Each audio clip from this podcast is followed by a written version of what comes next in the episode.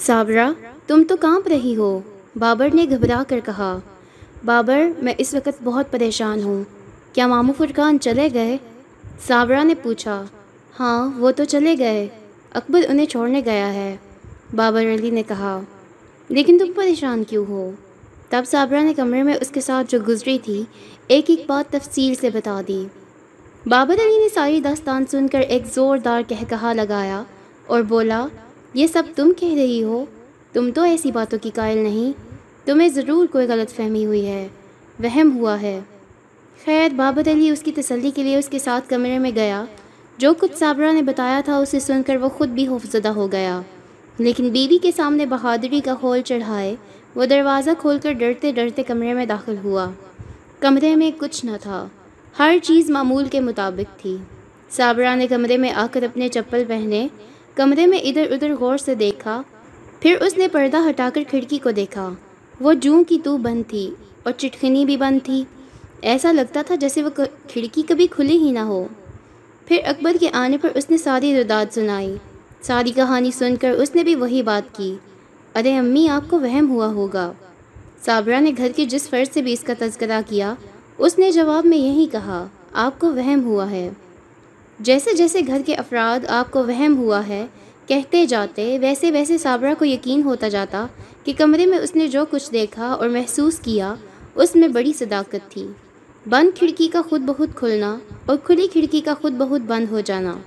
پھر اس کفن پوش ہولے کا سینے پر چڑھ کر بیٹھنا اور گلا گھونٹنا۔ وہ کورے لٹھے کی کھڑکھڑاہٹ۔ کیا یہ سب وہم تھا؟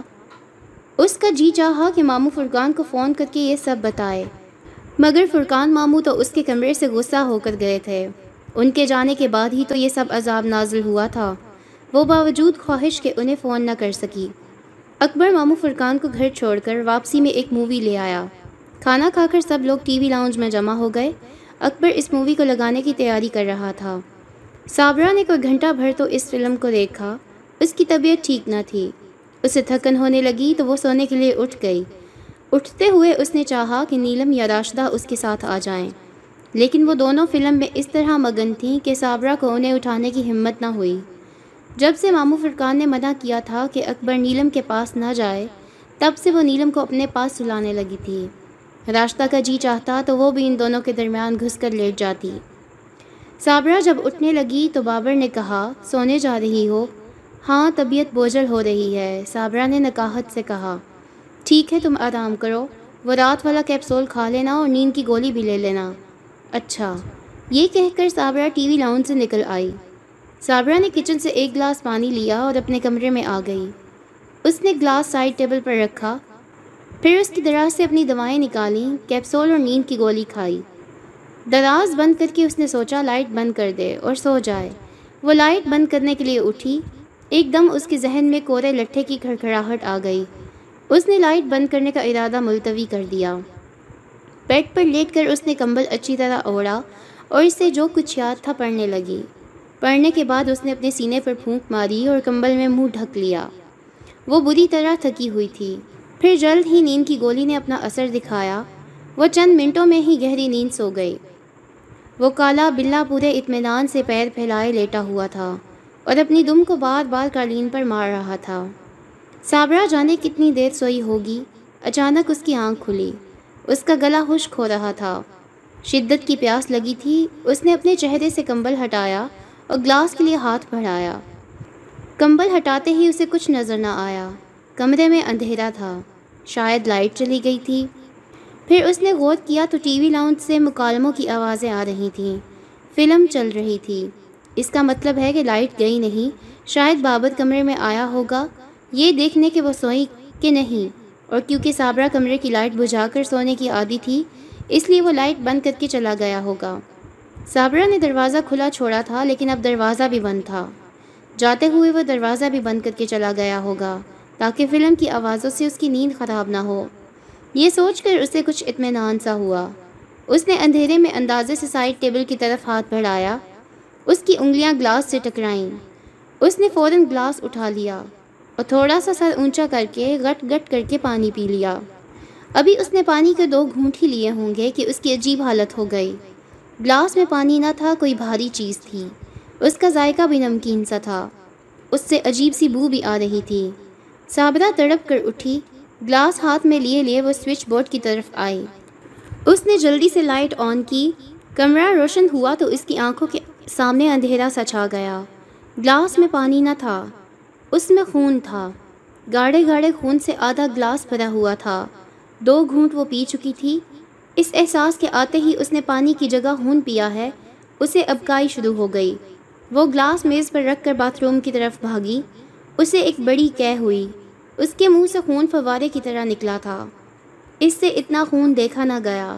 وہ وہیں چکرا کر گر گئی۔ کالا بلا بدستور بیڈ کے نیچے گھسا، آرام سے لیٹا تھا۔ اور زور زور سے اپنی دم کو قالین پر مار رہا تھا۔ فلم ختم ہونے کے بعد جب راستہ اور نیلم کمرے میں سونے کے لیے آئیں، تو انہوں نے بیڈ خالی دیکھا۔ البتہ باتھ روم کا دروازہ کھلا ہوا تھا۔ امی راستہ نے آواز لگائی اور باتھ روم کی طرف بڑھی۔ جب وہ دروازے پر پہنچی تو اس کے منہ سے گھٹی گھٹی چیخ نکل گئی۔ ہائے امی، یہ کہہ کر راشدہ دھوڑی صابرہ باتھ روم کے فرش پر بے سد پڑی تھی۔ نیلم، جلدی سے ابو کو بلاؤ۔ راشدہ نے نیلم سے کہا۔ نیلم فوراً تیزی سے کمرے سے نکل گئی راشدہ نے فرش پر بیٹھ کر صابرہ کے جسم کو ہلایا، جلایا۔ صابرہ کے جسم میں کوئی حرکت نہ ہوئی۔ اس کی آنکھیں بند تھیں۔ چند لمحوں میں بابر اور اکبر بھی کمرے میں آ گئے۔ دونوں نے مل کر صابرہ کو باتھ روم کے فرش سے اٹھایا اور بیڈ پر ڈالا۔ پھر بابر نے اسے زور زور سے ہلا کر آوازیں دیں۔ صابرہ صابرہ امی امی، ادھر راستہ بھی تڑپ تڑپ پر آوازیں دے رہی تھی۔ کچھ دیر کے بعد اس کے جسم میں حرکت ہوئی۔ اس نے پٹ سے آنکھیں کھول دیں۔ آنکھیں کھول کر دیکھا تو اپنوں کو اپنے گرد پایا۔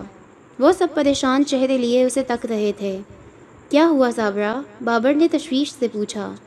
امی، آپ باتھ روم میں بے ہوش پڑی تھیں۔ راشدہ نے بتایا۔ باتھ روم کا نام سن کر صابرہ کو خون کی کیا یاد آئی۔ یہ یاد آیا کہ اس نے پانی کی جگہ خون پی لیا تھا۔ یہ خیال آتے ہی اس کا جی پھر متلانے لگا۔ اس نے اٹھ کر بیٹھنے کی کوشش کی۔ نہیں، لیٹی رہو۔ بابر علی نے اسے لیٹے رہنے کی تلقین کی۔ امی، آپ کو کیا ہوا تھا؟ چکر آ گئے تھے کیا؟ اکبر نے پوچھا۔ میں دوا کھا کر آرام سے سو گئی تھی۔ پھر نہ جانے کتنی دیر بعد میری اچانک آنکھ کھلی۔ مجھے سخت پیاس لگی تھی۔ کمرے میں اندھیرا تھا، حالانکہ میں نے لائٹ کھلی چھوڑ دی تھی۔ پھر میں نے اندھیرے میں گلاس ٹٹولا اور اسے اٹھا کر پانی پی لیا۔ پانی کے ابھی میں نے دو گھونٹ ہی پیے تھے کہ مجھے عجیب سا ذائقہ محسوس ہوا۔ میں نے جلدی سے اٹھ کر لائٹ جلائی۔ گلاس میں پانی نہ تھا، خون تھا۔ میرا جی متلایا۔ میں باتھ روم میں بھاگی۔ وہاں میرے منہ سے خون اس طرح نکلا جیسے کسی فوارے سے نکلتا ہے۔ خون دیکھ کر پھر مجھے ہوش نہ رہا۔ صابرہ پر جو گزری تھی، وہ اس نے آہستہ آہستہ کہہ سنائی۔ بابر نے فوراً گلاس کی طرف دیکھا جو سائڈ ٹیبل پر رکھا ہوا تھا۔ اس میں خون نام کی کوئی چیز نہ تھی۔ صاف شفاف پانی تھا۔ پھر وہ بغیر کچھ کہے باتھ روم میں گیا۔ اس نے واش بیسن اور اس کے آس پاس بغور دیکھا۔ فرش کا معائنہ بھی کیا۔ وہاں بھی اسے ایک قطرہ خون کا نظر نہ آیا۔ تب وہ اطمینان سے واپس آیا اور بولا، صابرہ، تمہیں کوئی غلط فہمی ہوئی ہے۔ نہ تو گلاس میں خون ہے اور نہ ہی باتھ روم میں خون کا کوئی قطرہ موجود ہے۔ صابرہ نے فوراً پلٹ کر گلاس کی طرف دیکھا۔ باقی اس میں خون نہ تھا۔ اس میں آدھا گلاس پانی موجود تھا۔ پھر اٹھ کر باتھ روم گئی۔ وہاں بھی کچھ نہ تھا۔ اس نے اپنے کپڑوں کو بھی بغور دیکھا، مگر کہیں خون کا ایک چھینٹا بھی نظر نہ آیا۔ وہ ذہنی اذیت کا شکار ہو گئی۔ بیڈ پر سر پکڑ کر بیٹھ گئی۔ نہیں، یہ کیسے ہو سکتا ہے؟ صابرہ نے گویا خود کلامی کی۔ وہ سب میری آنکھوں نے دیکھا تھا۔ صابرہ تم نے ضرور کو بھیانک خواب دیکھا ہے۔ بابر نے رائے ظاہر کی۔ نہیں، وہ خواب نہیں تھا۔ صابرہ نے دو ٹوک انداز میں کہا، پھر تم وہم کا شکار ہو گئی ہو۔ بابر علی نے کہا، یہ تمہیں کیا ہوتا جا رہا ہے؟ وہ اس بات کا کیا جواب دیتی، اس کے پاس کوئی جواب نہ تھا۔ بس سوال ہی سوال تھے۔ بابر اور اکبر کے جانے کے بعد راستہ اور نیلم اپنے اپنے کملوں میں سکٹ سمٹ کر لیٹ گئیں۔ صابرہ کی آنکھوں سے نیند کوسوں دور تھی۔ وہ آنکھیں کھولے چھت کو گھو رہی تھی۔ کمرے کی لائٹ روشن تھی۔ سامنے دیوار والی گھڑی پہ دو بج رہے تھے۔ نیلم اور راستہ کملوں میں منہ چھپائے سو رہی تھیں پانی کی جگہ خون پینے کا احساس اس کے ذہن سے مٹائے نہیں مٹ رہا تھا۔ اس کے اعصاب پر شدید اضطرابی کیفیت تاری تھی۔ وہ بار بار کروٹیں لے رہی تھی اور اپنے دل کو مختلف تعویلیں دے کر سمجھا رہی تھی۔ لیکن اس کا دل اس خون کو وہم کا کرشمہ ماننے کو تیار نہ تھا۔ خون کا وہ ذائقہ ابھی تک اس کی زباں پہ موجود تھا۔ سوچتے سوچتے اس پر غنودگی سی تاری ہو گئی۔ اسے محسوس ہوا جیسے کسی نے کمرے کی لائٹ بجھا دی ہو۔ کمرے میں گہری تاریکی پھیل گئی۔ اسے یوں لگا جیسے وہ کسی گہری قبر میں ہے۔ تنہا ہے، آس پاس کوئی نہیں ہے۔ وہ اپنے ہاتھوں سے دائیں بائیں ٹٹول کر دیکھتی ہے، لیکن وہاں کسی کو نہیں پاتی۔ اس کے برابر نیلم ہے اور ناراشدہ۔ اچانک اس کے چہرے کے قریب کوئی زور سے سانس لیتا ہے اور بڑے پرسرار انداز میں کہتا ہے۔ تم مر جاؤ گی۔ صابرہ پر جیسے سکتا ستاری ہو گیا۔ اس کا جسم اکڑ جاتا ہے۔ وہ اپنے ہاتھ پاؤں ہلانا چاہتی ہے لیکن نہیں ہلا پاتی۔ وہ چیخنا چاہتی ہے لیکن اس کی آواز گلے میں گھٹ کر رہ جاتی ہے۔ وہ پرسرار آواز، مسلسل اس کے کانوں میں آ رہی تھی۔ کوئی گہرے گہرے سانس لے کر کہہ رہا تھا، تم مر جاؤ گی۔ تم مر جاؤ گی۔ تم مر جاؤ گی۔ ہاں تم مر جاؤ گی۔ اس کی گردان ابھی تک جاری تھی اور صابرہ اپنے جکڑے ہوئے جسم کو حرکت دینے کی سرتوڑ کوشش کر رہی تھی۔ پھر وہ بڑے زور سے چیخی۔ اس کی گھٹی گھٹی چیخیں سن کر راستہ کی آنکھ کھل گئی۔ اس نے صابرہ کو جھنجھوڑ ڈالا۔ امی امی۔ ہاں کیا ہے؟ صابرہ نے ایک دم آنکھیں کھول دیں۔ امی، آپ چیخ رہی تھیں۔ کوئی بھیانک خواب دیکھا تھا؟ راستہ مجھے ذرا پانی دے۔ صابرہ نے اپنے گلے پر ہاتھ رکھتے ہوئے کہا، وہ خشک ہو رہا تھا۔ راستہ نے اٹھ کر صابرہ کو پانی دیا۔ صابرہ نے پانی کا پورا گلاس ایک ہی سانس میں پی لیا۔ وہ پسینے پسینے ہو رہی تھی۔ قبر کی تاریکی اور اس کی آواز یاد کر کے اس کے رونگٹے کھڑے ہوئے جا رہے تھے۔ صابرہ پھٹی پھٹی نظروں سے راستہ کو دیکھ رہی تھی۔ شور کی آواز سن کر نیلم کی بھی آنکھ کھل گئی، لیکن وہ خاموش لیٹی رہی۔ امی، آپ مجھے اس طرح نہ دیکھیں، مجھے ڈر لگنے لگے گا۔ راستہ نے حفظدہ ہو کر کہا صابرہ نے اس کی بات پر کوئی توجہ نہ دی۔ وہ اسے پھٹی پھٹی نظروں سے دیکھ رہی تھی۔ اسے وہ آواز اب بھی سنائی دے رہی تھی۔ وہ آواز اسے اپنے دماغ کے کسی گوشے میں سنائی دے رہی تھی۔ وہی پرسرار آواز، تم مر جاؤ گی۔ راستہ کیا تجھے کوئی آواز سنائی دے رہی ہے؟ راستہ نے غور سے کوئی آواز سننے کی کوشش کی، لیکن اسے کوئی آواز سنائی نہ دی۔ نہیں امی، مجھے کوئی آواز سنائی نہیں دے رہی۔ نیلم، کیا تمہیں کوئی آواز سنائی دے رہی ہے؟ راستہ نے پوچھا۔ نہیں تو، نیلم نے سادگی سے کہا، امی، کیا ابو کو بلاؤں؟ راستہ نے کہا ہاں۔ صابرہ نے مختصر سا جواب دیا۔ اس کے کان کسی نہ سنائی دینے والی آواز پر لگے ہوئے تھے۔ صابرہ کو وہ آواز برابر سنائی دے رہی تھی، بلکہ محسوس ہو رہی تھی، جیسے اسے کوئی تنبیہ کر رہا ہو۔ تم مر جاؤ گی۔ بابر راستہ کے بلاوے پر آنکھیں ملتا ہوا کمرے میں داخل ہوا اور بولا ہاں صابرہ، خیریت تو ہے۔ بابر جیسے ہی کمرے میں داخل ہوا، وہ صدا آنی بند ہو گئی۔ اب اس کے دماغ میں دور تک سناٹے کا راج تھا۔ صابرہ نے بابر کو خواب میں جو دیکھا اور سنا تھا، اس کی تفصیل بتائی۔ اس کا مطلب ہے کہ تم نے ایک بھیانک خواب دیکھا۔ صابرہ کی ساری بات سن کر بابر بولا، نہیں بابر، وہ خواب نہیں تھا۔ وہ آواز تو مجھے جاگنے کے بعد بھی سنائی دیتی رہی۔ وہ آواز تمہارے کمرے میں داخل ہوتے ہی بند ہوئی ہے۔ میں اس کو خواب کیسے سمجھ لوں؟ کیسے وہم مان لوں؟ صابرہ، کیا تمہیں ڈر محسوس ہو رہا ہے؟ بابر نے پوچھا، نہیں، میں خوف زدہ نہیں ہوں۔ پھر آرام سے سو جاؤ۔ صبح ہونے میں زیادہ دیر نہیں ہے۔ یہ کہہ کر بابر کمرے سے نکل گیا۔ بابر کا یوں کمرے سے چلے جانا صابرہ کو ذرا بھی اچھا نہ لگا۔ وہ اگرچہ خوفزدہ نہ تھی، لیکن وہ چاہ رہی تھی کہ بابت کچھ دیر اس کے پاس بیٹھتا۔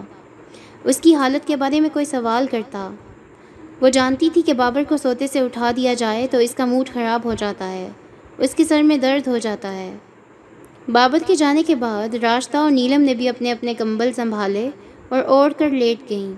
صابرہ ان دونوں کے درمیان بیڈ کی بیگ سے ٹیک لگائے بیٹھی تھی۔ اس وقت خاصی سردی ہو رہی تھی۔ صابرہ نے گھڑی پر نظر ڈالی تو چار بج رہے تھے۔ گھڑی سے نظر ہٹائی تو کمرے میں اندھیرا پھیل گیا۔ ایک دم بہت گہرا اندھیرا ہو گیا۔ پھر کسی نے صابرہ کا ہاتھ پکڑا اور کھینچتا ہوا لے چلا۔ صابرہ اس کے ساتھ کھینچی چلی جا رہی تھی۔ آس پاس کچھ دکھائی نہیں دے رہا تھا۔ تاریکی چھائی ہوئی تھی۔ جانے کتنا فاصلہ طے کرنے کے بعد صابرہ کو زمین پر دھکا دے کر گرا دیا گیا۔ پھر اسے جھکڑ لیا گیا۔ اب وہ کروٹ کے بل لیٹی تھی اور اسے اپنی پشت پر آگ جلتی ہوئی محسوس ہو رہی تھی۔ صابرہ، پھر کوئی محاطب ہوا۔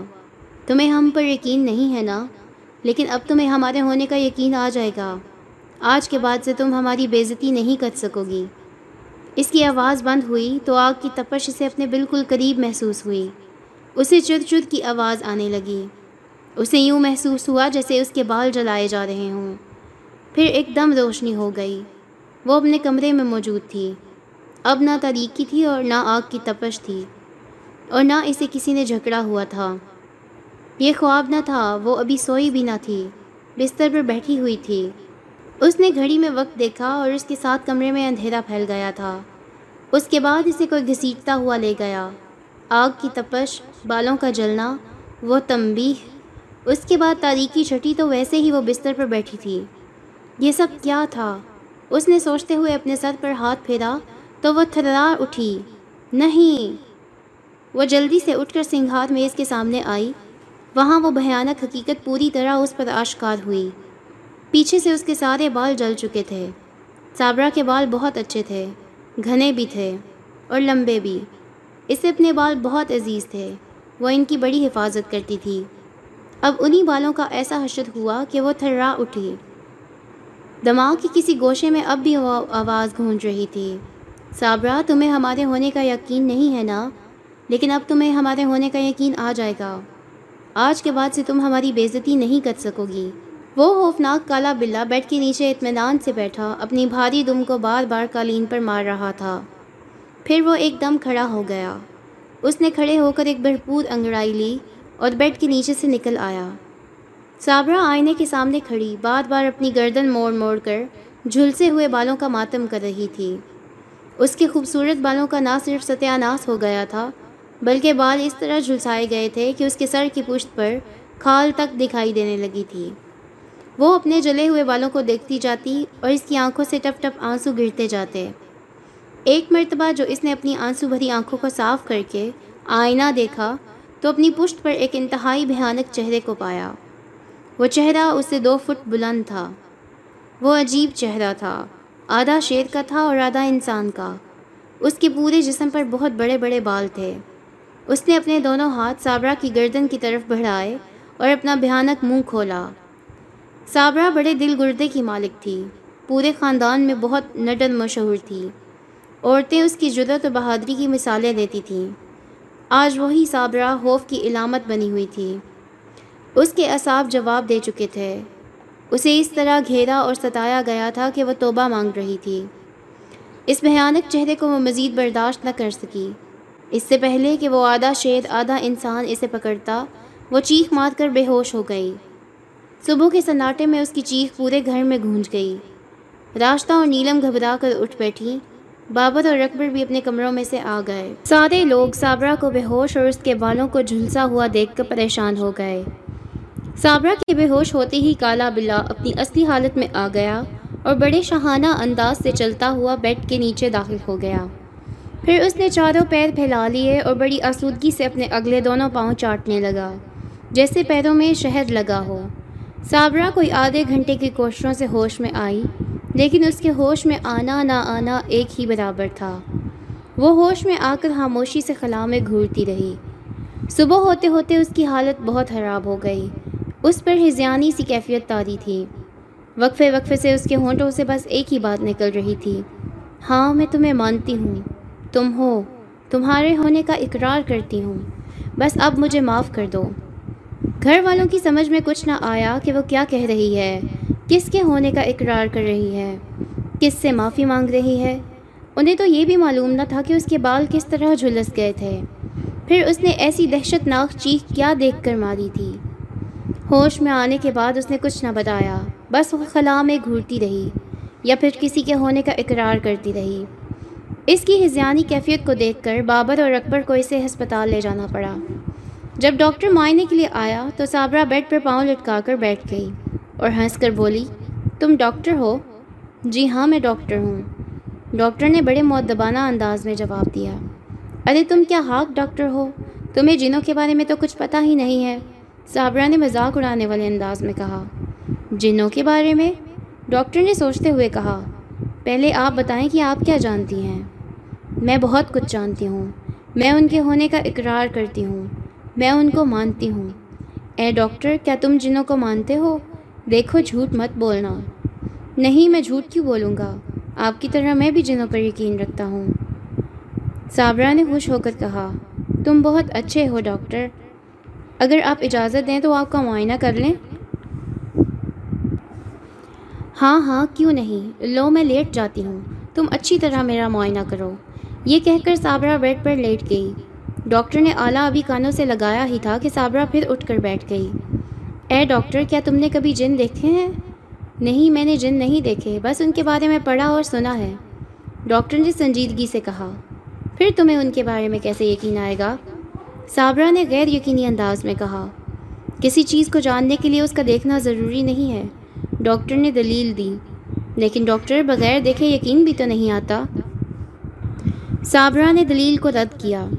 اس کا مطلب ہے کہ آپ نے جن دیکھے ہیں، ڈاکٹر نے ہنس کر پوچھا ہاں میں نے بہت کچھ دیکھا ہے، میں بہت کچھ جانتی ہوں، میں ان کے ہونے کا اقرار کرتی ہوں، میں انہیں مانتی ہوں۔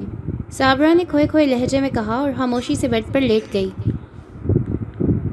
بلا آخر ڈاکٹر تھک ہار گیا۔ اس کی سمجھ میں کچھ نہ آیا، وہ کسی نتیجے پر نہ پہنچ سکا۔ بابر نے اپنی بیوی کے بارے میں جو باتیں بتائی تھیں، وہ ڈاکٹر کے حلق سے نہیں اتر رہی تھیں۔ بھلا یہ بھی کوئی بات ہوئی کہ بیٹھے بٹھائے خود بخود اس کے بال جھلس گئے؟ آج کے زمانے میں بلا جن کہاں؟ اور یہ جن ہوتی کیا بلا ہے؟ وہ ان عورتوں کو خوب جانتا تھا۔ وہ ایسے ایسے جن خود تخلیق کر لیا کرتی ہیں کہ لوگوں کے ہوش اڑ جائیں۔ اب تک جو واقعات اس کے علم میں آئے تھے، اسے اس نے ساس بہو کے درمیان چپکلش کا اندازہ کیا تھا۔ یہ ایک اذیت پسندی کا کیس تھا۔ یہ بال صابرہ نے خود ہی جلا لیے تھے اور اب جن جن کہہ کر سب کو ڈرا رہی تھی۔ بہرحال کسی نتیجے پر بہرحال کسی نتیجے پر پہنچنے سے پہلے مریضہ کی تحلیل نفسی بہت ضروری تھی اور تحلیل نفسی کے لیے وہ بالکل تیار نہ تھی۔ اس کے پاس تو سو سوالوں کا ایک ہی جواب تھا۔ ہاں میں نے جن دیکھے ہیں اور میں ان پر یقین رکھتی ہوں۔ فی الحال ڈاکٹر نے اسے کچھ دوائیں لکھ دیں۔ یہ سب دوائیں ذہنی سکون کے لیے تھیں۔ دو دن بعد آنے کا کہہ کر اور چند ہدایات دے کر ڈاکٹر چلا گیا۔ دوائیں کھا کر صابرہ دوپہر تک پرسکون انداز میں سوتی رہی۔ پھر اس کی آنکھ کھلی تو سامنے بابر کو پایا۔ دائیں جانب گردن گھمائی تو مامو فرقان کو دیکھا۔ بائیں جانب اکبر تھا۔ مامو فرقان کو دیکھ کر صابرہ نے بیٹھے بیٹھے ہاتھ آگے بڑھا دیا۔ مامو فرقان نے اس کا ہاتھ تھام لیا۔ صابرہ کی آنکھوں میں آنسو بھر آئے۔ پھر وہ سسک سسک کر وہ پڑی۔ صابرہ کو دوڑتے دیکھ کر فرقان ماموں کا دل کٹ گیا۔ لیکن وہ پتھر بنے خاموش بیٹھے رہے۔ وہ چاہ رہے تھے کہ وہ رو لے تاکہ اس کے دل کا بوجھ ہلکا ہو جائے۔ وہ جانتے تھے کہ وہ کیوں رو رہی ہے۔ یہ ندامت کے آنسو تھے جو اس کی آنکھوں سے بہہ رہے تھے۔ یہ پشیمانی تھی جو آنکھوں کے رستے نکل رہی تھی۔ مامو فرقان نے اس کے جھلسے ہوئے بالوں کو دیکھ لیا تھا۔ اس کا یہ حشر ہونے پر انہیں دل ہی دل میں افسوس تھا۔ جب وہ کافی رو لی تو مامو فرقان نے اس کا ہاتھ چھوڑ کر اس کے سر پر ہاتھ رکھا اور بولے صابرہ فکر نہ کرو، سب ٹھیک ہو جائے گا۔ ماموں، آپ مجھے معاف کر دیں۔ صابرہ نے سسکتے ہوئے کہا تم مجھ سے کس بات کی معافی مانگ رہی ہو؟ تم نے مجھے تو کچھ نہیں کہا۔ ماموں فرقان مسکرا کر بولے ماموں میں غلطی پر تھی۔ میں اگر آپ کا کہاں مان لیتی تو آج میرا یہ حشر نہ ہوتا۔ صابرہ نے کہا۔ اب تمہیں یقین آ گیا؟ ماموں فرقان نے پوچھا۔ ہاں ماموں صابرہ نے بڑا اور ٹھنڈا سانس لے کر کہا۔ میں نے بہت کچھ دیکھ لیا ہے، بہت کچھ بھگت لیا ہے۔ اب میں کسی بات کا انکار نہیں کر سکتی۔ اس نے شکست خوردہ لہجے میں کہا۔ تم نے ایک ہی دن میں توبہ مانگ لی، پریشان ہو گئیں۔ ذرا اس معصوم بچی کا خیال کرو، جو چھ ماہ سے اس طرح کے حالات سے دو چار ہے اور تم اسے محض ڈرامہ سمجھتی رہی ہو۔ ماموں فرقان نے کہا ہاں ماموں میں غلطی پر تھی۔ اسی بات کی تو میں آپ سے معافی مانگ رہی ہوں۔ کیا تم نے نیلم کو معاف کر دیا؟ ماموں فرقان نے پوچھا۔ ہاں میں نے صدقے دل سے اسے معاف کر دیا۔ مجھے اس سے کوئی شکایت نہیں۔ فیاض کی بیٹی ہو یا کسی ملازمہ کی، مجھے اس سے کوئی غرض نہیں۔ وہ اب اس گھر کی بہو ہے، ہماری عزت ہے۔ واہ رے، انقلاب زمانہ۔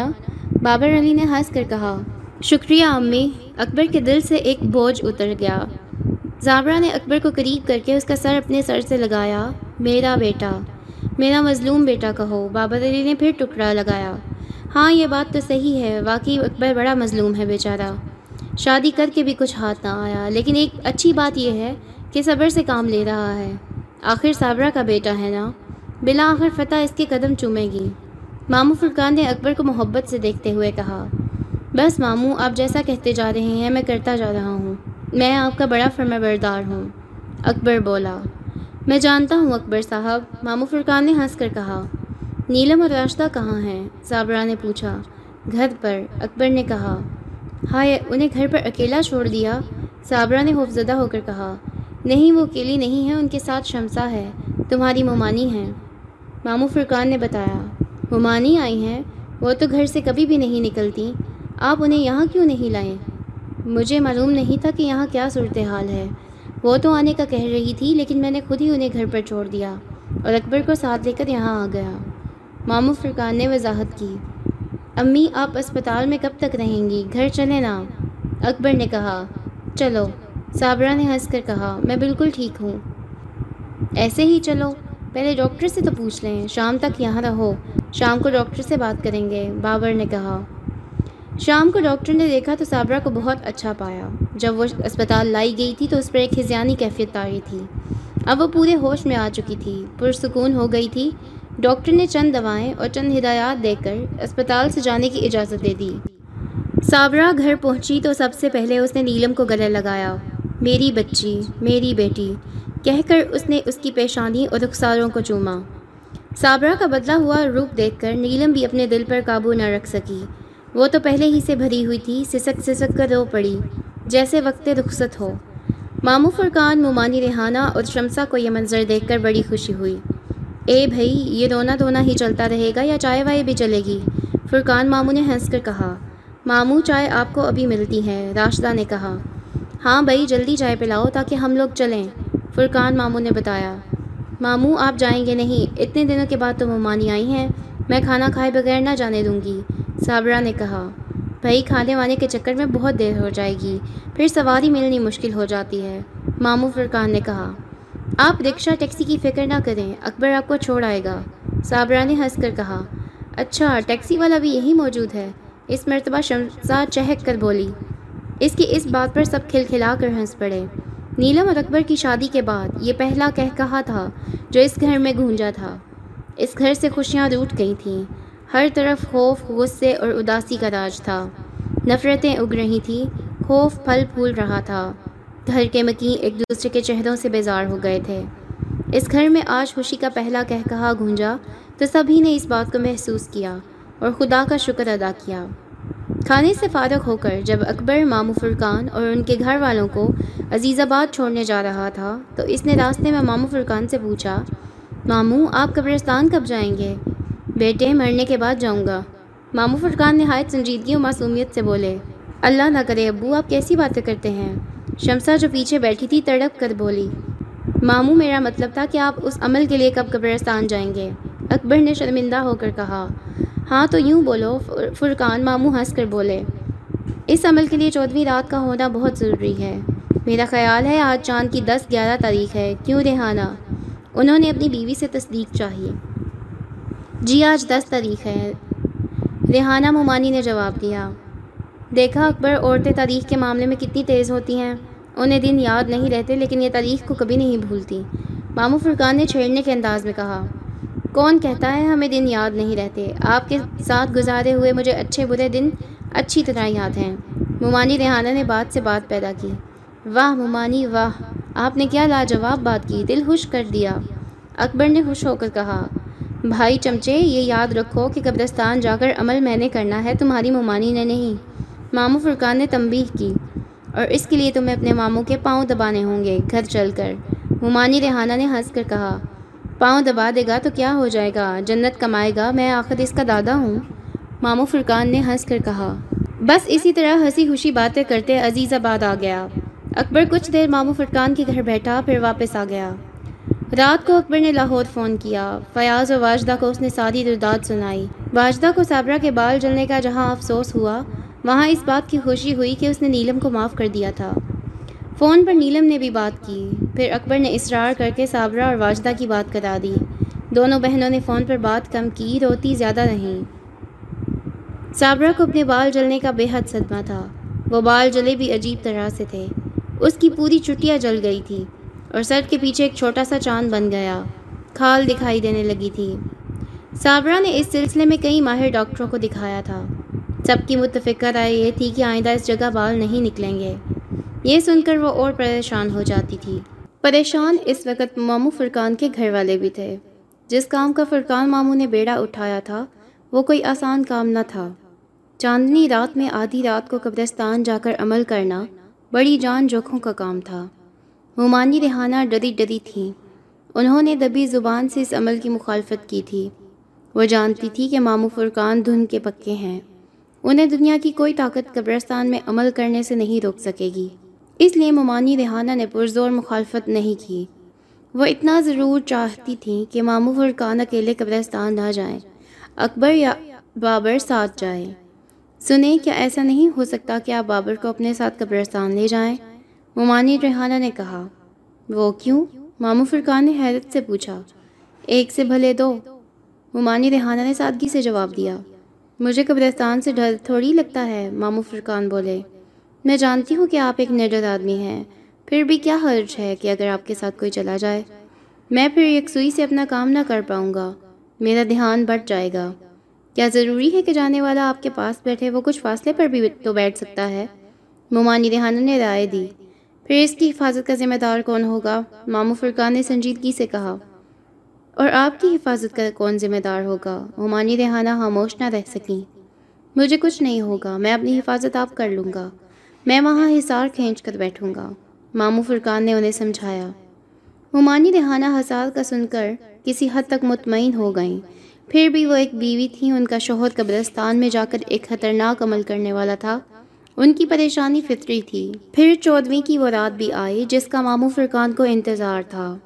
اس رات مامو فرقان نے عشاء کی نماز اپنے کمرے میں پڑھی۔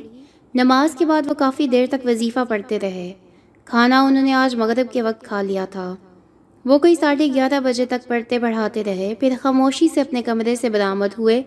انہوں نے ممانی ریحانہ کو آنکھ کے اشارے سے بتایا کہ وہ قبرستان جا رہے ہیں۔ اب فجر کے وقت لوٹیں گے۔ وہ دروازے کی کنڈی لگا لیں۔ شمسا اور ممانی ریحانہ انہیں دروازے تک چھوڑنے آئیں۔ ممانی ریحانہ نے ان کی حفاظت کے لیے کچھ پڑھ کر ان کی طرف پھونک ماری اور خدا حافظ کہہ کر دروازہ بند کر لیا۔ فدقان ماموں پیدل ہی قبرستان کی طرف چل دیے۔ ان کے گھر سے قبرستان زیادہ دور نہ تھا۔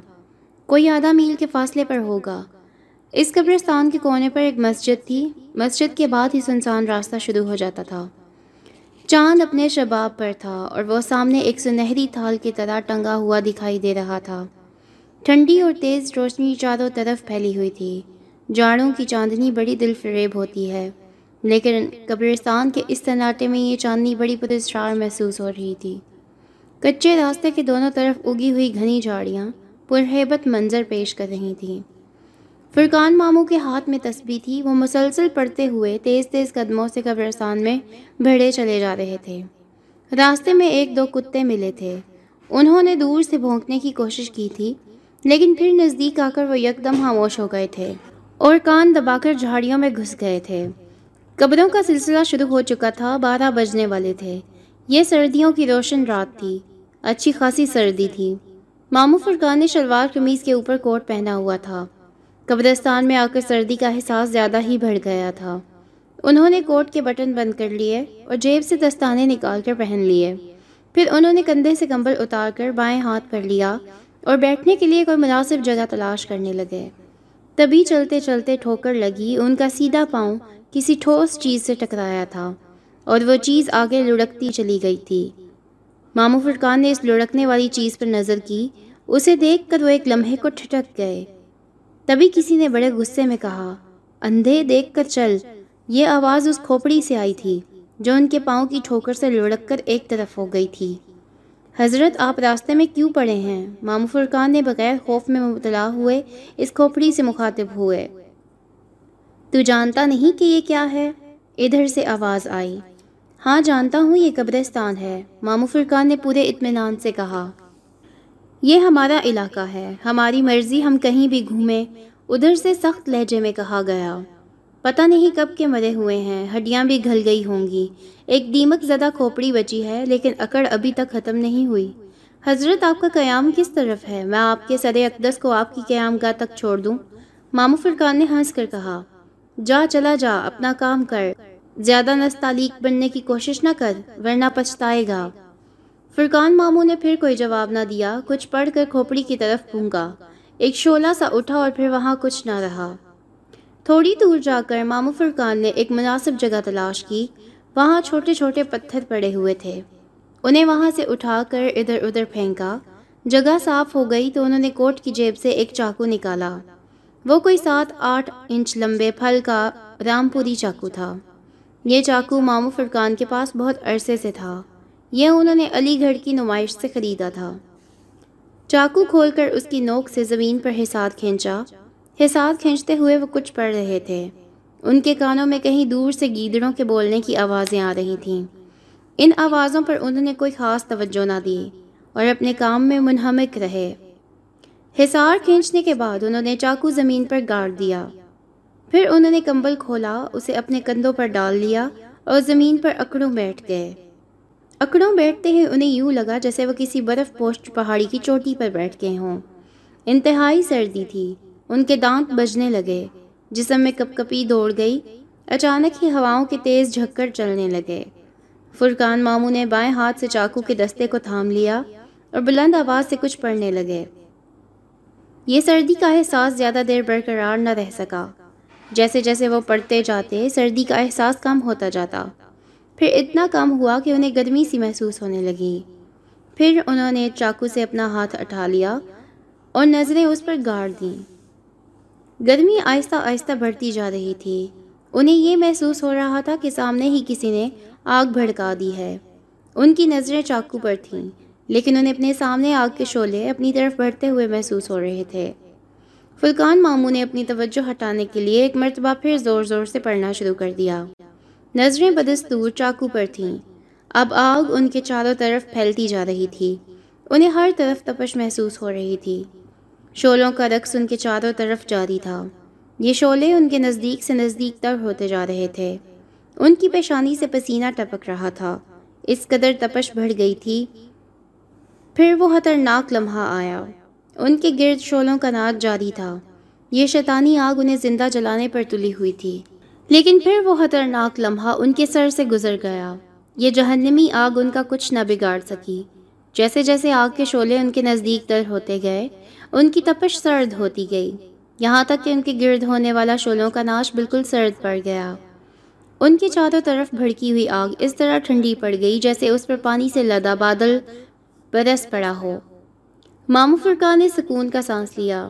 یہ شولوں کا ناچ اتنا بھیانک اور خوف میں مبتلا کر دینے والا تھا کہ اگر مامو فرقان ذرا بھی کم ہمتی کا مظاہرہ کرتے اور آگ سے بچنے کے لیے بھاگ کھڑے ہوتے، تو اس وقت وہ قبرستان میں راکھ بنے پڑے ہوتے۔ ڈھونڈنے والوں کو ان کی ہڈیاں بھی نہ ملتیں۔ اس قدر خطرناک آگ تھی۔ فرقان ماموں ابھی تک اکڑوں بیٹھے ہوئے تھے۔ اب وہ سرد زمین پر آلتی پالتی مار کر بیٹھ گئے۔ انہوں نے کمبل کو کندھوں سے اتار کر کمر کے گد لپیٹ لیا۔ اسے اپنے نیچے دبا لیا اور ٹانگوں پر بھی پھیلا لیا۔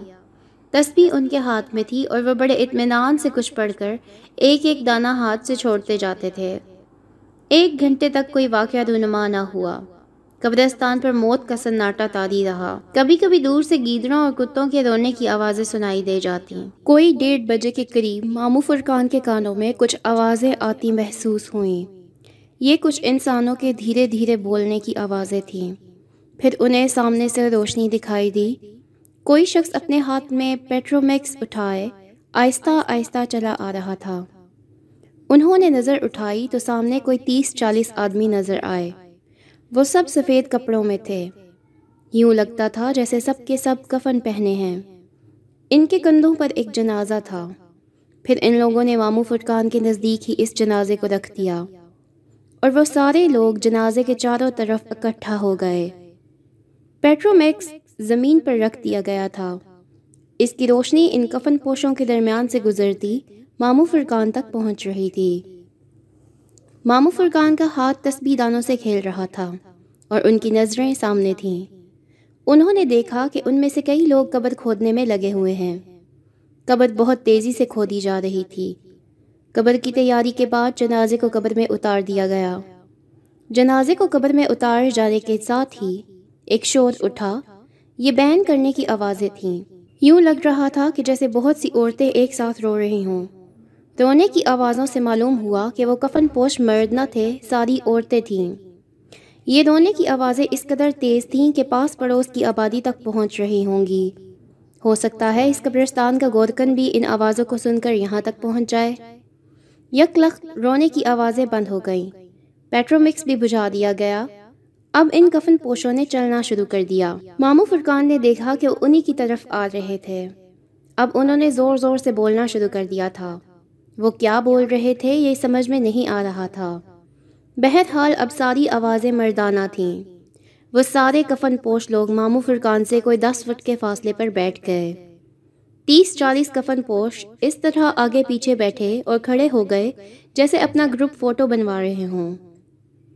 ان کفن پوشوں کے چہرے نظر نہیں آ رہے تھے۔ انہوں نے لمبے لمبے گھونگٹ نکالے ہوئے تھے۔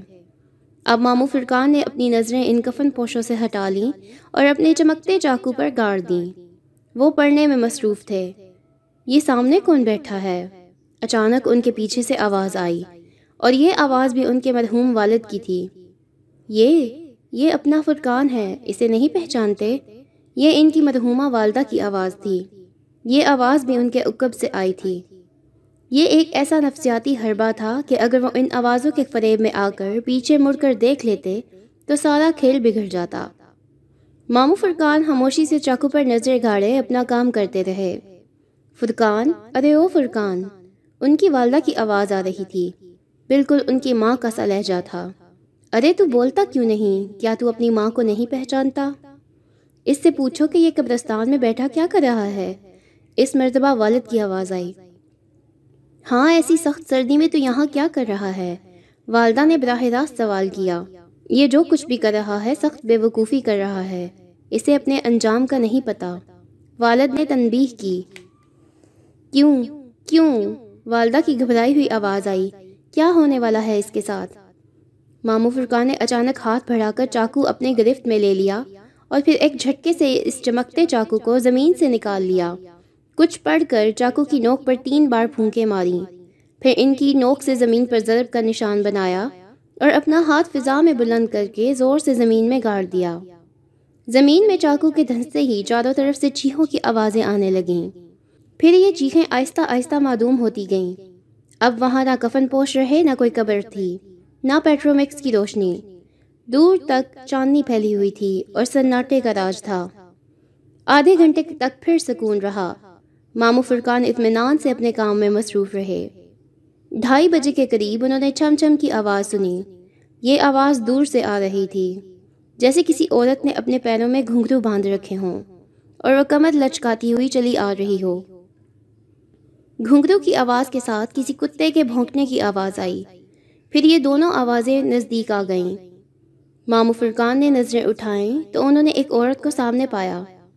اس عورت کے ساتھ ایک کالا کتا تھا۔ اس کی سرخ زبان ایک فٹ باہر نکلی ہوئی تھی اور اس کی جسامت کسی گدھے سے کم نہ تھی۔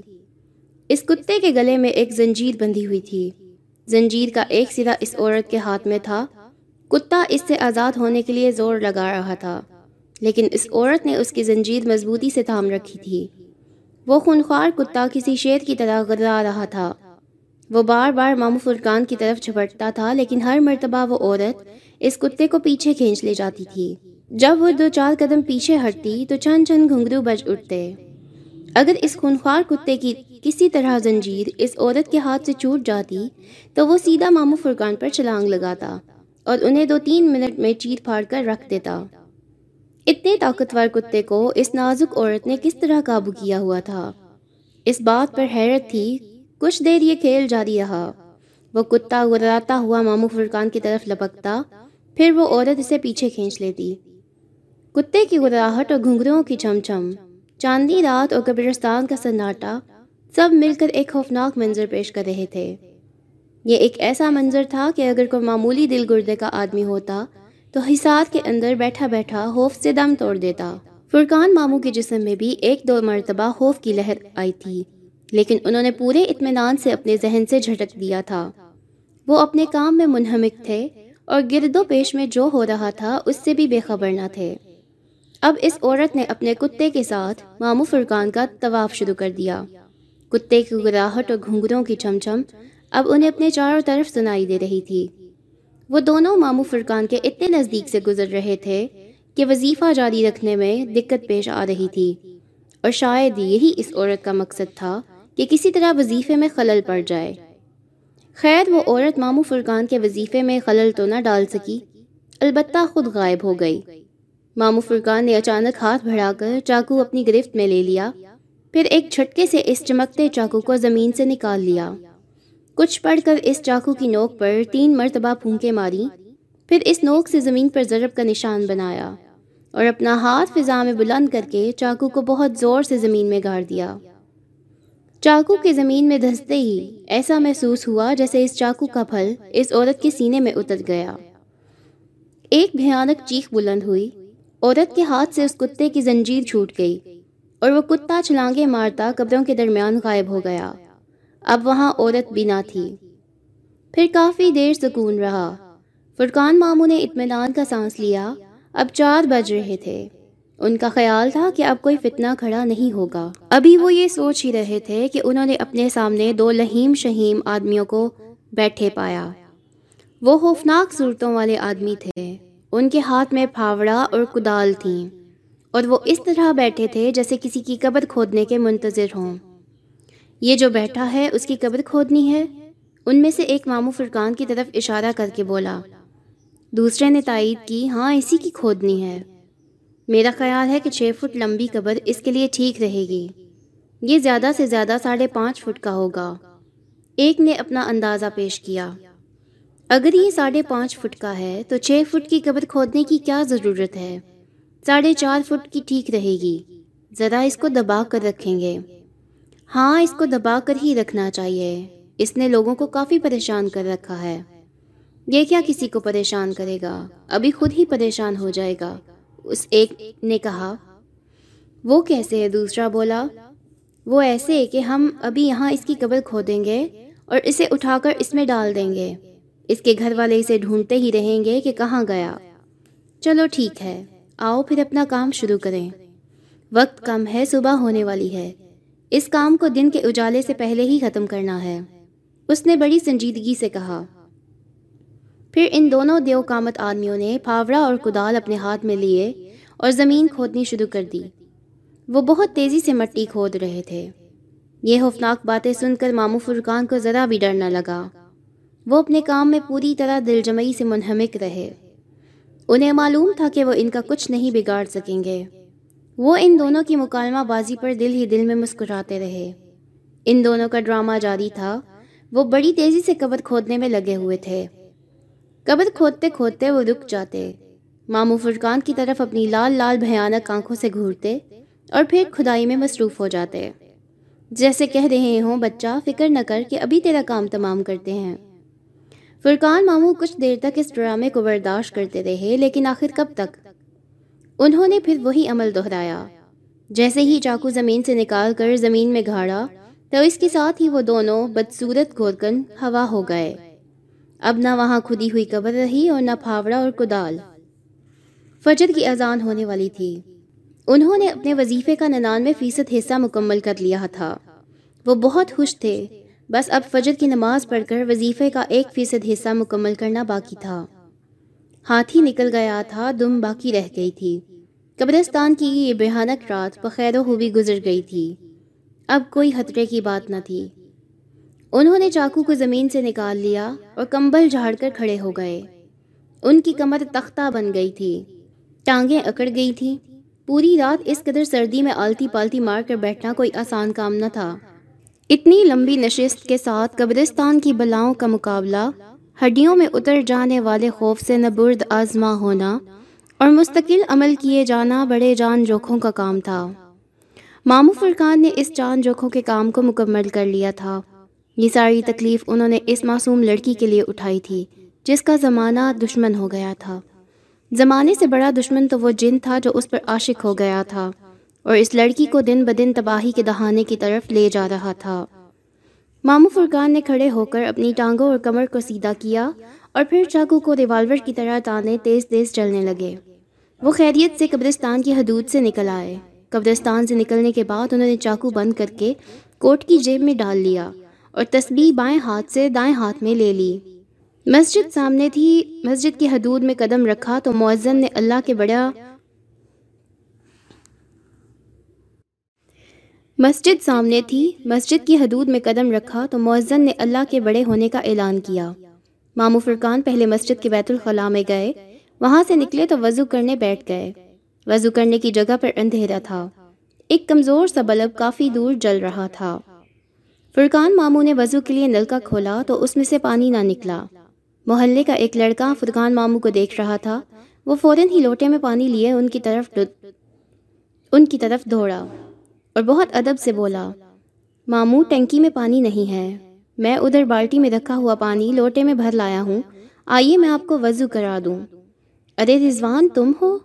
شکریہ بیٹا، لاؤ لوٹا مجھے دے دو، میں خود کر لیتا ہوں وضو۔ فرقان ماموں نے کہا، نہیں ماموں، میں کراؤں گا آپ کو وضو۔ رضوان نے بڑی محبت سے کہا۔ فرقان ماموں نے اس کی محبت کے آگے ہاتھ پھیلا دیے۔ رضوان ان کے ہاتھ پہ پانی ڈالنے لگا اور وہ اس طرح کھڑا ہوا کہ رہی صحیح روشنی بھی رک گئی۔ خیر، فرقان ماموں کو روشنی کا کیا کرنا تھا؟ انہوں نے جلدی جلدی وضو کیا، اس لڑکے کا شکر ادا کیا اور کمبل سے اپنے منہ کو سکھاتے ہوئے صف پر کھڑے ہو گئے۔ نماز پڑھ کر اپنا وظیفہ مکمل کرنے بیٹھ گئے۔ جب وہ مسجد سے باہر آئے تو دن کا اجالا پھیل چکا تھا۔ وہ اپنا وظیفہ مکمل ہونے پر بہت خوش تھے۔ وہ تیزی سے گھر کی طرف قدم بڑھا رہے تھے۔ وہ چاہتے تھے کہ جلد از جلد گھر پہنچ کر سب سے پہلے دادا غفور کو ٹیلی فون کر کے ان کو یہ خوشخبری سنائیں۔ اس کے بعد گلشن فون کر کے بابر کو بھی یہ خوشخبری سنائیں کہ اب نیلم کو بہت جلد اس عذاب سے چھٹکارا مل جائے گا۔ فرقان ماموں گھر پہنچے تو پہلی ہی دستک پر گھر کا دروازہ کھل گیا۔ ممانی ریحانہ ماموں فرقان کو دیکھ کر بہت خوش ہوئیں۔ ممانی ریحانہ ماموں کو دیکھ کر بہت خوش ہوئیں۔ انہوں نے آنکھیں بند کر کے تہے دل سے اللہ کا شکر ادا کیا۔ کام ہو گیا ممانی ریحانہ نے پوچھا ہاں جی ماموں فرقان خوش ہو کر بولے۔ کوئی پریشانی تو نہیں ہوئی؟ ممانی ریحانہ رات کی داد سننے کے لیے بے چین تھیں بیگم، کچھ نہ پوچھو کہ رات کیسے گزری۔ اگر تم میرے ساتھ ہوتی تو پہلے ہی حملے میں بے ہوش ہو جاتی۔ کیا ہوا آخر؟ کچھ سناؤ تو۔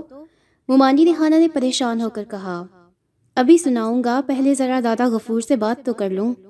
دادا غفور سے بعد میں بات کرنا، پہلے اکبر سے بات کر لو۔ وہ بہت بے چین ہو رہا ہے۔ اس کا اب تک دو مرتبہ فون آ چکا ہے۔ اچھا مامو فرقان نے مسکراتے ہوئے کہا، میں پہلے دادا غفور سے بات کروں گا۔ یہ کہہ کر وہ دادا غفور کے گھر کا نمبر ڈائل کرنے لگے۔ فرقان مامو دادا غفور کو فون کر رہے تھے، تو ادھر اکبر مامو فرقان کے گھر کا نمبر ڈائل کر رہا تھا۔ نیلم اس کے سامنے ہی بیٹھی تھی۔ وہ اکبر کو عجیب سی نظروں سے دیکھ رہی تھی۔ مجھے کیوں دیکھ رہی ہو؟ ایسے نہ دیکھا کرو، مجھے ڈر لگنے لگتا ہے۔ اکبر نے نمبر گھماتے ہوئے ہنس کر کہا، بس، اتنی سی دیر میں نیلم کی رنگت بدل گئی۔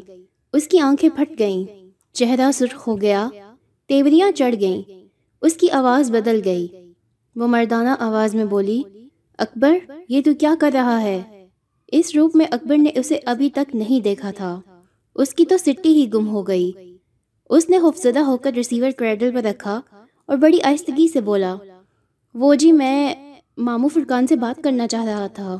مامو فرقان کے چمچے نیلم نے بڑے غصے سے کہا، اس سے بعد میں بات کرنا، پہلے ہم سے کر۔ جی جی آپ فرمائیں۔ اکبر گھگیا کر بولا، تو سمجھتا کیا ہے؟ تیرا فرقان مامو ہمارا کچھ بگاڑ لے گا؟ وہ بے وقوف ہے، وہ ہمارا کچھ نہیں بگاڑ سکتا۔ اس نے خواہ مخواہ قبرستان میں اپنی رات کالی کی۔ وہ ہمیں نقصان پہنچانا چاہتا ہے۔ وہ ہمیں کبھی نقصان نہیں پہنچا سکے گا۔ البتہ اب ہم اسے نہیں چھوڑیں گے۔ اسے ایسی سزا دیں گے کہ وہ زندگی بھر یاد رکھے گا۔ اب ہم جا رہے ہیں۔ اسے ہمارا پیغام پہنچا دینا۔ نیلم نے یہ کہہ کر سر جھکا لیا۔ جب اس نے سر اٹھایا تو وہ نارمل ہو چکی تھی۔ اکبر اسے ہکا بکا دیکھ رہا تھا۔ اس کے جسم میں خوف کی وجہ سے لرزات آ تھا۔ نیلم نے اکبر کو اس قدر حیران پریشان دیکھا تو وہ خود بھی پریشان ہو گئی۔ گھبرا کر بولی، کیا ہوا آپ کو؟ اس طرح کیوں دیکھ رہے ہیں مجھے؟ آپ تو ماموں کو ٹیلی فون کر رہے تھے۔ ٹیلی فون کرتے کرتے یہ آپ کو کیا ہو گیا؟ نہیں، مجھے تو کچھ نہیں ہوا۔ ماموں کا نمبر انگیج ہے۔ ابھی دوبارہ کرتا ہوں۔ اکبر نے بڑی معصومیت سے کہا اب وہ اسے کیا بتاتا کہ اسے کچھ نہیں ہوا؟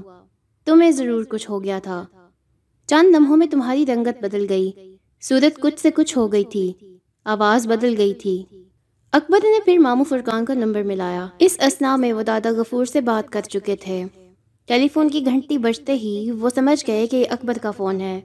لہٰذا انہوں نے ریسیور اٹھاتے ہی ہیلو نہیں کہا، بلکہ یوں بولے جی اکبر صاحب۔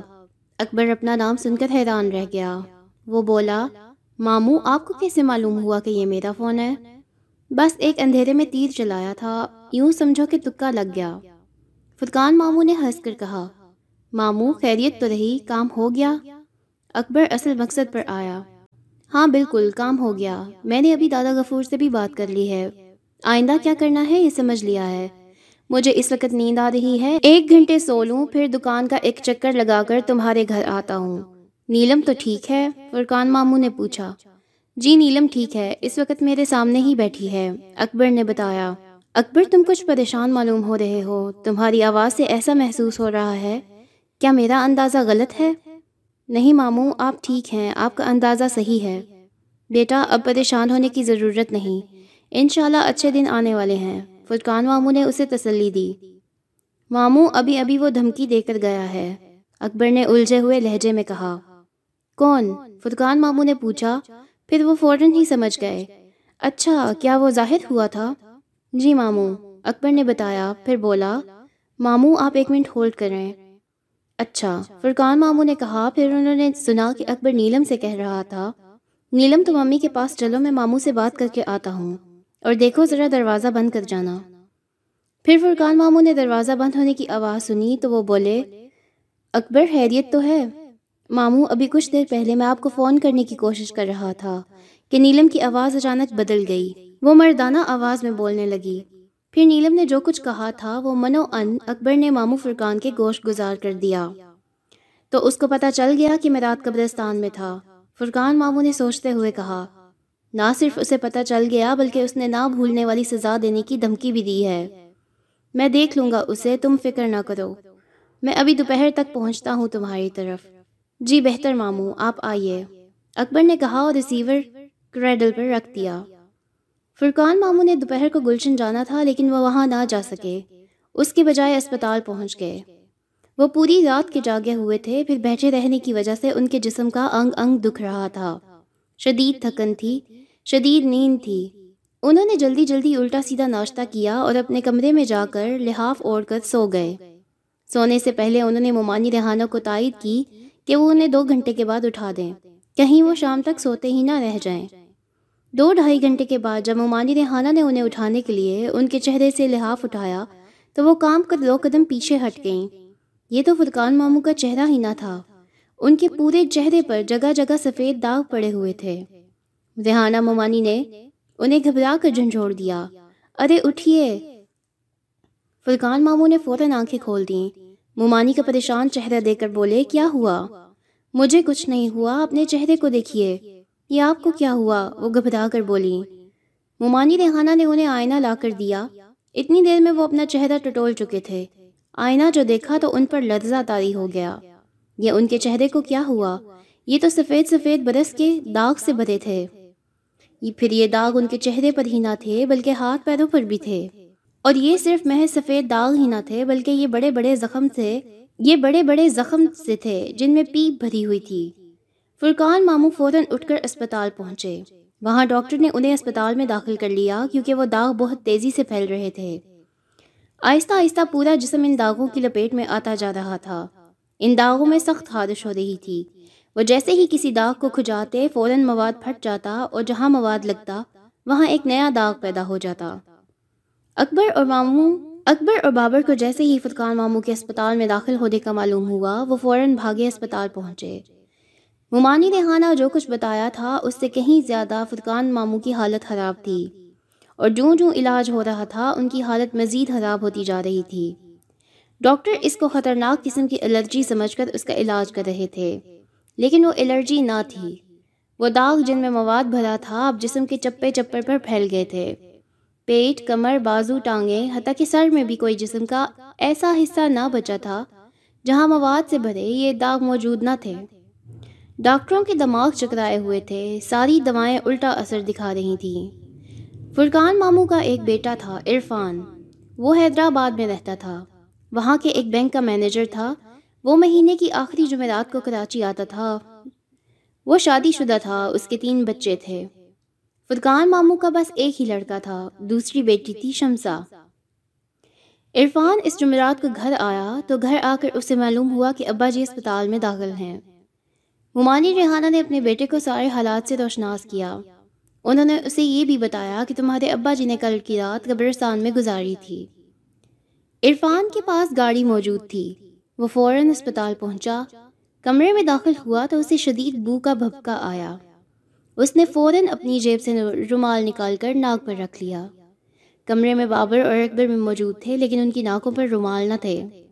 بدبو بہرحال انہیں بھی محسوس ہو رہی تھی، لیکن وہ برداشت کر رہے تھے۔ عرفان کو اندازہ نہ تھا کہ یہ کیسی بدبو ہے۔ جب اسے اندازہ ہوا کہ یہ بدبو فرقان ماموں کے جسم پر پڑے ہوئے زخموں سے آ رہی ہے، تو اس نے ناک سے رومال ہٹا لیا۔ ماموں فرقان کی حالت ایک دن میں انتہائی خراب ہو گئی تھی۔ سارے ٹیسٹ لیے جا چکے تھے، لیکن بیماری کا پتہ نہیں چل رہا تھا۔ یہ داغ کیسے تھے؟ کیوں پڑ رہے تھے؟ کیوں پھیل رہے تھے؟ فرقان ماموں چند گھنٹوں میں شدید نوعیت کے کوڑ کے مریض نظر آنے لگے تھے۔ وہ بڑے حوصلے والے آدمی تھے۔ وہ بڑے حوصلے سے کام لے رہے تھے۔ عرفان اسپتال کے کمرے میں داخل ہوا تو انہوں نے اس کا مسکرا کر استقبال کیا۔ آؤ بیٹے، ابا جی یہ سب کیا ہے؟ پتہ نہیں بیٹا، کچھ سمجھ نہیں آ رہا۔ تم ایک کام کرو۔ فرقان ماموں نے کہا جی ابا جی فرمائیں۔ تم گاڑی لائے ہو؟ جی ہاں ہے میرے پاس۔ ماموں، آپ بتائیں کیا کام ہے؟ میری گاڑی باہر کھڑی ہے۔ بابر نے فوراً کہا، نہیں، عرفان اپنی گاڑی میں چلا جائے گا۔ کہاں بھیجنا ہے؟ بتائیں آپ۔ بیٹا، تم نے دادا غفور کا گھر تو دیکھا ہے۔ جی ابا جی دیکھا ہے۔ تم ایسا کرو، اکبر کو اپنے ساتھ لے جاؤ اور دادا غفور کے گھر چلے جاؤ۔ ان سے کہنا کہ میں نے اسپتال بلایا ہے۔ میرے بارے میں ساری تفصیل بتا دینا۔ جی بہتر ابا جی میں اکبر کو لے کر چلا جاتا ہوں۔ عرفان نے سعادت مندی سے کہا۔ پھر وہ دونوں تیزی سے اسپتال کے کمرے سے نکل گئے۔ کوئی ڈیڑھ گھنٹے کے بعد واپس آئے تو ان کے ساتھ دادا غفور بھی تھے۔ دادا غفور فرقان ماموں کی حالت دیکھ کر پریشان ہو گئے۔ ممانی ریحانہ نے اگرچہ دوپہر کو ان کو ٹیلی فون پر ساری صورتحال سے آگاہ کر دیا تھا۔ لیکن انہیں یہ اندازہ نہ تھا کہ فتقان ماموں کی حالت کہاں سے کہاں پہنچ جائے گی۔ ایسی بری حالت ہو جائے گی۔ انہوں نے کمرے میں داخل ہو کر رسمی طور پر دو چار باتیں کیں۔ پھر سب لوگوں سے کمرہ حالی کرنے کو کہا۔ دادا غفور کا حکم سن کر بابر، اکبر اور عرفان کمرے سے باہر چلے گئے۔ ہاں فرقان اب بتاؤ کیا مسئلہ ہے؟ یہ سب کیسے ہوا؟ صبح تو تم بہت خوش تھے۔ دادا غفور، میں کیا بتاؤں؟ مجھے کچھ نہیں معلوم یہ سب کیا ہے۔ ریحانہ نے مجھے اٹھایا تو میرے جسم پر داغ پیدا ہو چکے تھے۔ ڈاکٹر کیا کہتے ہیں؟ دادا غفور نے پوچھا۔ ان کی سمجھ میں کچھ نہیں آ رہا۔ وہ اسے اب تک شدید قسم کی الرجی سمجھ رہے ہیں، لیکن اب وہ بھی مایوس ہو چکے ہیں۔ مجھے ذرا قبرستان کا حال تفصیل سے سناؤ۔ دادا غفور نے کہا۔ مامو فرقان نے قبرستان میں جو بیتی تھی، وہ جلدی جلدی تمام جزیات کے ساتھ کہہ سنائی۔ پھر انہوں نے مسجد جانے اور وضو کرنے کا ذکر کیا۔ تو دادا غفور کو جیسے ڈنک سا لگا۔ اوہ میرے اللہ، دادا غفور نے انتہائی فکر مند ہو کر کہا، تمہیں وضو کرانے والا لڑکا کون تھا؟ وہ رضوان تھا۔ دادا غفور میرے گھر کے نزدیک ہی رہتا ہے۔ فرقان ماموں نے بتایا، تمہارا خیال ہے کہ وہ رضوان ہی تھا، تمہارا پڑوسی؟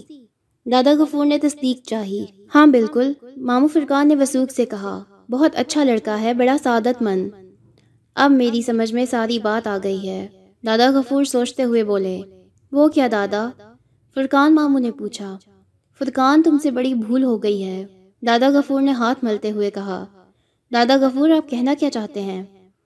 ماموں فرقان پریشان ہو کر بولے، میں یہ کہنا چاہ رہا ہوں کہ ابھی دادا غفور کی بات پوری ہی نہ ہوئی تھی کہ نیلم غصے میں بھری کمرے میں داخل ہوئی۔ نیلم عجب انداز سے کمرے میں داخل ہوئی۔ اس کا چہرہ لوہے کی طرح تپا ہوا تھا۔ اس کی آنکھوں میں انگارے بھرے ہوئے تھے۔ ہونٹ نفرت سے سکڑے ہوئے تھے۔ وہ کچھ اس طرح کمرے میں داخل ہوئی تھی کہ چند لمحوں کے لیے دادا غفور کی آنکھیں جھک گئی تھیں۔ اس کے گلے میں دوبٹہ نام کی کوئی چیز نہ تھی۔ سردی کے باوجود بدن پر سویٹر نہ تھا، پیروں میں چپل یا سینڈل بھی نہ تھے۔ وہ اس حالت میں گھر سے اسپتال پہنچ گئی تھی۔ غفور، تو اسے کیا بتانا چاہ رہا تھا؟ اب میرے سامنے بتا، میں بھی تو سنوں۔ نیلم نے مردانہ آواز میں کہا، لہجے میں شدید غصہ ٹپک رہا تھا۔ وہ ہماری آپس کی بات ہے۔ دادا غفور نے بڑے اطمینان سے کہا، آپ بتائیے، آپ کا کیسے آنا ہوا اس وقت؟ یہاں۔ تم لوگ جو کھیل کھیل رہے ہو، اس کا انجام دیکھ لیا؟ اور یہ ابھی کچھ نہیں ہے۔ آگے آگے دیکھتے جاؤ، کیا ہوتا ہے؟ تم نے سید پور کے جن سے ٹکر لی ہے۔ اب دیکھو بات کہاں سے کہاں تک پہنچتی ہے۔ اس فرقان کا تو وہ میں وہ حشر کروں گا کہ زندگی بھر یاد رکھے گا۔ اور بھڈے، چھوڑوں گا میں تجھے بھی نہیں۔ یہ فرقان تیرے اشانوں پر ناچ رہا ہے، میں اچھی طرح جانتا ہوں۔ نیلم غصے میں بولے چلی جا رہی تھی۔ ہر بات کی ایک حد ہوتی ہے۔ میں نے تم دونوں کو بہت سمجھانے کی کوشش کی۔ میرا خیال تھا کہ تم میری زبانی تنبیہوں سے سنبھل جاؤ گے، میرے راستے سے ہٹ جاؤ گے۔ لیکن تم لوگوں نے شاید مجھے کوئی پانی کا بلبلا سمجھ لیا ہے۔ تم لوگ پھونک مارو گے اور میں ہوا میں تحلیل ہو جاؤں گا۔ تم لوگوں نے دیکھ لیا کہ میں تم لوگوں کے بس کا نہیں ہوں۔ میں تم لوگوں کے قابو میں آنے والی چیز نہیں ہوں۔ میرے راستے سے ہٹ جاؤ، ورنہ وہ تباہی پھیلے گی کہ دنیا دیکھے گی۔ میں ایک بات پوچھنا چاہتا ہوں، جواب دیں گے؟ دادا غفور نے اس کی خوفناک دھمکیوں کو نظر انداز کرتے ہوئے پوچھا۔ ہاں کہو۔ نیلم کے لہجے میں وہی کرختگی تھی۔ چلیں، ہم لوگ تو آپ کے پیچھے پڑے ہیں۔ اس لیے آپ ہمیں نقصان پہنچانے کے در پہ ہیں۔ لیکن اس لڑکی نے آپ کا کیا بگاڑا ہے؟ کہ اس حالت میں آپ اسے کھینچے پھر رہے ہیں؟ ہم اس پر عاشق ہیں اور اسے ہم کبھی بھی نہیں چھوڑیں گے۔ واضح اور دو ٹوک جواب ملا۔ آپ کے ارادے کیا ہیں؟ پوچھا گیا۔ تو ہمارے ارادے کیا پوچھتا ہے؟ قبر میں پیر لٹکائے بیٹھا ہے، تو اپنا ارادہ بتا۔ ہمارے ارادے تو آپ کے سامنے ہیں۔ وہ تو فرقان سے ذرا سی چوک ہو گئی، ورنہ اڑ گئے تھے آپ۔ دادا غفور نے نیلم کے غصے کی پرواہ نہ کرتے ہوئے بڑے سکون سے کہا مر گئے ہمیں اڑانے والے۔ نیلم نے یہ کہہ کر کہہ کہا لگایا اور دادا غفور کو گھور کر دیکھا۔ وظیفہ مکمل ہونے کو تھا۔ بس فرقان سے ذرا بد احتیاطی ہو گئی۔ وہ عمل کے مکمل ہونے کی خوشی میں آپ کو پہچان نہ سکا۔ اس نے اپنا پڑوس کا لڑکا سمجھ کر وضو کر لیا۔ اسے کیا معلوم تھا کہ یہ کیسے پانی سے وضو کر رہا ہے؟ دادا غفور نے بتایا۔ اس لیے بار بار سمجھا رہا ہوں کہ ہم سے ٹکر مت لو۔ نیلم نے خشک لہجے میں کہا۔ ٹکر تو ہم نے آپ سے لے لی ہے۔ اب دیکھنا یہ ہے کہ جیت کس کی ہوتی ہے۔ ان چھوٹے موٹے حربوں سے ہم ڈرنے والے نہیں ہیں۔ دادا کفور نے نیلم کی آنکھوں میں آنکھیں ڈال کر کہا، مجھے معلوم تھا کہ تم لوگ باز آنے والے لوگوں میں سے نہیں ہو۔ خیر، کوئی بات نہیں۔ اب نتائج کے خود ذمہ دار ہو گئے۔ میں چلتا ہوں۔ یہ کہہ کر نیلم مڑی اور دروازہ کھول کر تیزی سے باہر نکل گئی۔ دادا غفور اس کے پیچھے دروازے تک آئے۔ انہوں نے دروازے سے نکل کر دیکھا نیلم کا لمبی راہداری میں دور تک کہیں پتہ نہ تھا۔ وہ دروازے سے باہر نکلتے ہی غائب ہو گئی تھی۔ دادا غفور دروازہ بند کر کے واپس پلٹے۔ ان کے ہونٹوں پر مسکراہٹ تھی۔ جواب میں مامو فرقان نے بھی مسکرانے کی کوشش کی۔ دادا غفور مامو فرقان کے قریب آ کر بیٹھ گئے اور بولے، دیکھ لی تم نے اس کی چلاکی۔ تمہیں اس نے ایسی جگہ گرفت میں لیا کہ تم خوشی کے نشے میں اسے پہچان بھی نہ سکے۔ اور وہ بڑے اطمینان سے گندے پانی سے وضو کرا کے چلتا بنا۔ ہمارا بنا بنایا کھیل بگاڑ گیا۔ مجھ سے واقعی بھول ہو گئی۔ اگر میں ذرا سا غور کر لیتا، اسے پہچاننا کوئی مشکل کام نہ تھا۔ مامو فرقان نے افزردہ لہجے میں کہا، خیر، افسوس کرنے کی ضرورت نہیں ہے۔ جو ہو گیا، سو ہو گیا۔ میں ان کی دھمکیوں سے بالکل خوفزدہ نہیں ہوں۔ کیا تم ہو؟ دادا غفور نے مسکرا کر پوچھا۔ دادا غفور، آپ جانتے ہیں کہ میں نے تو ڈرنا سیکھا ہی نہیں۔ میں اپنی دھن کا پکا ہوں۔ ذرا ٹھیک ہو جاؤں، پھر کرتا ہوں اس کے خلاف کارروائی۔ فرقان تم ایسا کرو کہ اسپتال چھوڑ دو۔ دادا غفور نے کچھ سوچتے ہوئے کہا، کیوں دادا؟ فرقان ماموں نے پوچھا، دنیا کا کوئی ڈاکٹر تمہارا علاج نہیں کر سکتا۔ تمہارا مرض ایسا ہے کہ کوئی دوا کارگر نہیں ہو سکتی۔ تمہیں روحانی علاج کی ضرورت ہے۔ تمہیں میرے ساتھ میرے گھر چلنا ہوگا۔ دادا غفور نے فرقان ماموں کے سر پر ہاتھ رکھا۔ پریشان ہونے کی ضرورت نہیں، تم بہت جلد ٹھیک ہو جاؤ گے۔ پھر دادا غفور کمرے سے باہر نکلے۔ باہر سے بابر، اکبر اور عرفان کو بلا کر لائے۔ وہ لوگ لان میں بیٹھے ہوئے گپ لگا رہے تھے۔ دادا غفور کو دیکھ کر فوراً کھڑے ہو گئے۔ جب وہ لوگ قریب آ گئے تو دادا نے بابر سے مخاطب ہو کر کہا، بابر وہ آئی تھی۔ کون ماموں؟ بابر کی تیوری پر بل پڑ گیا۔ نیلم اور کون؟ دادا غفور نے کہا، یہاں اسپتال میں؟ کہاں ہے وہ؟ کس کے ساتھ آئی تھی؟ وہ بالکل تنہا آئی تھی۔ اس حالت میں کہ نہ اس کے گلے میں دوبٹہ تھا اور نہ پاؤں میں چپل۔ دادا غفور نے بتایا، اور آئی نہیں، لائی گئی تھی۔ کون لایا تھا اسے؟ اس مرتبہ اکبر نے پوچھا۔ وہ جو خود کو سید پور کا کہتا ہے اور اپنے آپ کو زبردست گردانتا ہے۔ دادا غفور نے کمرے میں داخل ہوتے ہوئے کہا۔ اکبر نے کمرے میں چاروں طرف دیکھا، اسے نیلم کہیں نظر نہ آئی۔ اس نے پوچھا، دادا، نیلم کہاں ہے؟ جو لایا تھا وہ اسے اپنے ساتھ لے گیا۔ دادا غفور نے بتایا، وہ ہم لوگوں کو بہت دھمکیاں دے کر گیا ہے۔ مامو فرقان بولے، پھر دادا غفور نے ان سب کو نیلم کے آنے کی پوری درداد سنا دی۔ سارے کے سارے سناٹے میں آ گئے۔ عرفان، دادا غفور نے کچھ دیر کے بعد سناٹا توڑا۔ جی دادا، عرفان نے بڑی فرما برداری سے جواب دیا، تمہارے باپ کو اسپتال سے شفٹ کرنا ہے۔ دادا غفور بولے کہاں دادا؟ عرفان نے پوچھا۔ میرے گھر۔ دادا غفور نے بتایا۔ جی ٹھیک ہے۔ لیکن کیوں دادا؟ فرقان ماموں کی حالت ایسی نہیں ہے کہ انہیں گھر لے جایا جائے۔ ان کا ڈاکٹروں کے سامنے رہنا بہت ضروری ہے۔ بابر نے مداخلت کی۔ یہ کیس ڈاکٹروں کے بس کا نہیں ہے بابر۔ دادا غفور نے بڑے وسوخ سے کہا۔ پھر کس کے بس کا ہے؟ بابر نے پوچھا۔ یہ میرے بس کا ہے۔ میں اسے ٹھیک کروں گا اور یہ جلد ٹھیک ہو جائے گا۔ ٹھیک ہے دادا، جیسی آپ کی مرضی۔ اکبر اور عرفان، تم دونوں ماموں کو دادا کے گھر چھوڑ کر آؤ، بابر نے کہا۔ مامو فرقان کو دادا غفور کے یہاں چھوڑ کر جب اکبر اپنے گھر لوٹا تو رات اپنی زلف کھول چکی تھی۔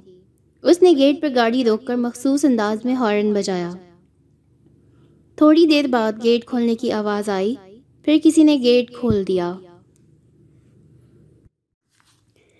ہیڈ لائٹس کی روشنی میں اکبر نے دیکھا کہ نیلم سامنے کھڑی ہے۔ وہ کالی شال اوڑے ہوئے تھی۔ اس کالی شال میں اس کا سفید چہرہ جگمگا رہا تھا۔ اکبر اس کے چہرے کے حسن میں کھو کر رہ گیا۔ وہ گاڑی اندر لانا بھی بھول گیا۔ تب نیلم نے حیرت سے کہا، کیا ہوا؟ گاڑی اندر لائیے نا۔ اوہ، جیسے ہوش میں آ گیا۔ پھر تھوڑی سی گاڑی اندر لا کر اس نے نیلم کے پاس روکی۔ نیلم گیٹ بند کرنے کے انتظار میں کھڑی تھی، لیکن گاڑی ابھی پوری اندر نہ آئی۔ وہ گیٹ بند نہیں کر سکتی تھی۔ کیا ہوا؟ یہاں کیوں رک گئے؟ گاڑی آگے بڑھائیے نا۔ نیلم نے ہنس کر کہا، گاڑی تو بہت آگے بڑھ چکی ہے۔ اکبر نے عجیب انداز میں کہا، کہاں آگے بڑھی ہے؟ گاڑی تو گیٹ میں اٹکی ہوئی ہے۔ نیلم نے مسکرا کر کہا، تب اکبر نے اس کا چہرہ غور سے دیکھتے ہوئے گاڑی آگے بڑھائی۔ نیلم نے گیٹ بند کیا، وہ واپس آئی تو اکبر اس کا منتظر تھا۔ نیلم، تم تم دو گھنٹے پہلے کیا گھر سے نکلی تھی؟ اکبر نے پوچھا، نہیں تو؟ آپ گھر سے نکلنے کی بات کر رہے ہیں، میں تو اپنے کمرے سے بھی نہیں نکلی۔ نیلم نے سادگی سے جواب دیا، تمہیں اس بات کا پکا یقین ہے کہ تم گھر سے باہر نہیں نکلی؟ اکبر نے پھر پوچھا، اکبر آپ کو کیا ہو گیا ہے؟ کیسی باتیں کر رہے ہیں؟ نیلم نے حیرت زدہ ہو کر کہا، اس کے لہجے کی سچائی بتا رہی تھی کہ وہ جھوٹ نہیں بول رہی۔ اکبر نے پھر کچھ نہ کہا۔ خاموشی سے گھر میں داخل ہو گیا۔ پھر اس نے ہر شخص سے پوچھا، انہوں نے بھی نہ صرف نیلم کے باہر جانے کی تردید کی بلکہ حیرت کا اظہار کیا۔ اکبر چکرا کر رہ گیا۔ اس کی سمجھ میں نہ آیا کہ جب نیلم گھر سے نکلی ہی نہیں، تو پھر اسپتال پہنچنے والی نیلم کون تھی؟ یہی کیا، اب تک ہونے والی باتوں میں کوئی ایسی بات نہ تھی جو سمجھ میں آتی۔ گھر میں پیش آنے والے واقعات عقل سے بالا تر تھے۔ کوئی بات عقل میں نہیں آ رہی تھی۔ دادا غفور مامو فرقان کو اسپتال سے نکال کر اپنے گھر لے گئے۔ لوگ مریضوں کو گھر سے اسپتال پہنچاتے ہیں، لیکن وہ مریض کو اسپتال سے گھر لے آئے تھے۔ گھر لے جا کر انہوں نے مامو فرقان کو اپنے کمرے میں رکھا۔ یہ کہانی ابھی جاری ہے۔